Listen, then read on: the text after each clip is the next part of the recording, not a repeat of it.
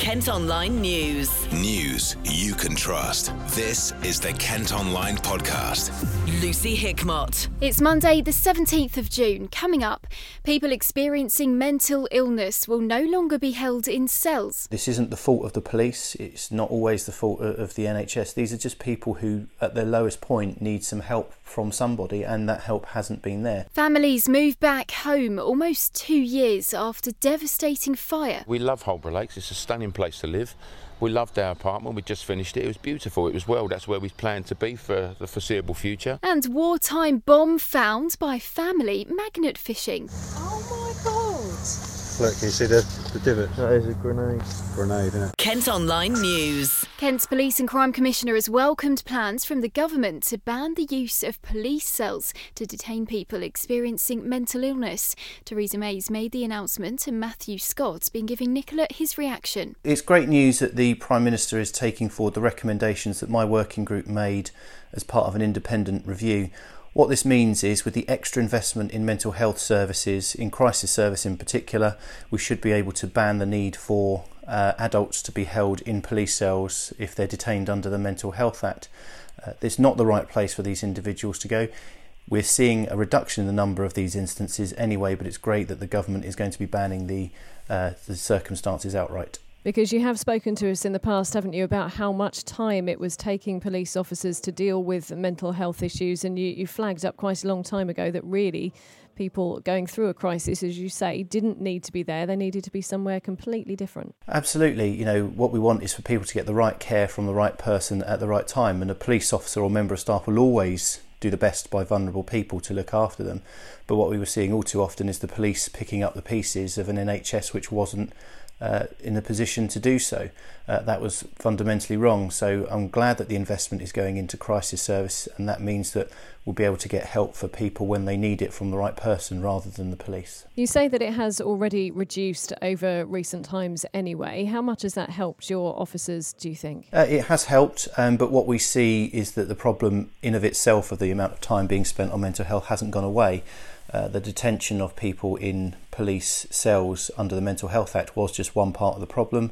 Uh, what we see actually is the amount of time they're waiting outside Section 136 suites or waiting in A&E for clearance or treatment uh, has been quite a problem. Uh, and in the last month, I had figures for uh, on average, the officers, at least two of them, were waiting at A&E for at least nine and a half hours on average.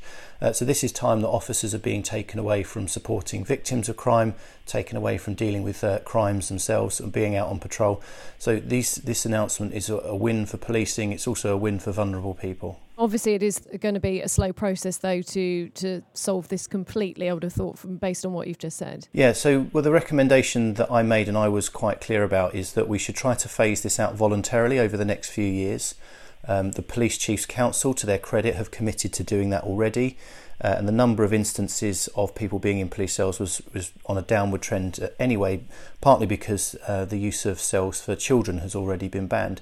Uh, they put a deadline on it of 20, year 2023-24 to allow that voluntary action to take place, but also to enable for mental health services to uh, improve and expand in that time. So, if we were to ban this practice outright tomorrow, we would just be exacerbating the problem of police waiting outside uh, Section 136 suites. This is a measured announcement which considers all of the factors uh, and means that we should be able to solve this problem better in the longer term. And how important do you think it is that you, in particular, and have been championing this, and it kind of hasn't gone unnoticed? Because pr- presumably, for those people who are in crisis, having to end up in a police cell could make matters even worse than they already were. You're absolutely right, and, and that was one of the reasons uh, why I've been so vocal on this issue because you know this isn't the fault of the police. It's not always the fault of the NHS. These are just people who, at their lowest point, need some help from somebody, and that help hasn't been there. Uh, that's why I've spent the last uh, three and a half, maybe four years talking about this issue, even before I was elected. Uh, but others before me have been talking about this too, alongside charities uh, uh, and others. So I'm glad that the government has listened, that they're going to implement this uh, recommendation as well as the others, and we can get to a much better position for everybody. And we've got Theresa May talking about mental health today. We've had the Royals talk very openly about mental health. They're doing a lot to campaign about it. Do you think as a country we're in a much better place as far as breaking a taboo and, and kind of talking about things that have previously had a bit of a stigma? Yeah, I think you're absolutely right. You know, it's great for people to be able to talk because it gives other people the confidence to speak out if they want to, or maybe not necessarily speak up publicly, but access support uh, privately themselves. That's what breaking the stigma means. That's what breaking down the barriers mean. It's, it's about giving people confidence. Uh, and you know, I don't think anybody wants um, people to be in this situation. People don't want the police to be in this situation uh, or, or the NHS. We, we need the early intervention so that people aren't coming to this point and that's why uh, all the talk uh, that we have we've heard nationally from really important people has really added to the campaign. And it's great that we're in this position now. The Prime Minister also wants every new teacher to get training in how to spot the signs a young person is struggling with their mental health. Kent Online reports. Questions are being asked as to whether a driver involved in a crash in Bolivia that killed two Cranbrook teenagers had a driving licence. 19 year olds Joe Atkins and Freddie McLennan died last last Sunday when the 4x4 they were in was involved in an accident. The driver was also killed while a third person remains in hospital. Bosses in Medway say they're looking into claims major regeneration work going on in Strood has been making residents unwell. One couple say they've been experiencing breathing problems, headaches, nosebleeds, and a cough since work started on the waterfront project in Canal Road, not far from their home. A spokesman for the council say the claims haven't been substantiated and dust levels are being closely monitored. A 13 year old girl's been taken to hospital after a fight broke out in Sheerness. One witness said up to 40 youngsters were involved in the brawl in Beachfields near the skateboard park on Saturday afternoon. It's thought to have been filmed on mobile phones. The girl wasn't seriously hurt and police are investigating. Families who had to leave their homes after a massive fire ripped through an apartment block in Kent almost two years ago will finally finally be able to move back in from this week. More than 100 firefighters were needed to tackle the blaze at Holborough Lakes in September 2017, which affected more than 20 flats. Gary Smitherman was one of the people who lived there. He was on holiday when the fire broke out and told us what he was feeling at the time. Disbelief. It was like I was watching a film or something. It was like this, this, this isn't our property. I was looking somewhere else thinking, oh, this is a joke or something. But it wasn't. It was reality and and your whole world's falling apart from a fire just devastation, really, heartbreak and devastation. You can't really put things. Uh, uh, you know, you couldn't. You can explain it to people, but unless you were there, I mean, we're, we're quite lucky, I think, that we wasn't there on the day of the fire. I'm, I'm, I'm quite pleased that we wasn't there. Um, although it would have been nice to support the rest of the community, but you know, for us not to actually physically see it has probably put us in a better mindset now for when we move back in. Whereas some some people might not feel they can move back in because of what they what they witnessed on that day. So I think we're fortunate that we wasn't there initially. Um, it doesn't prepare you for what you come back to, uh, what we came back to.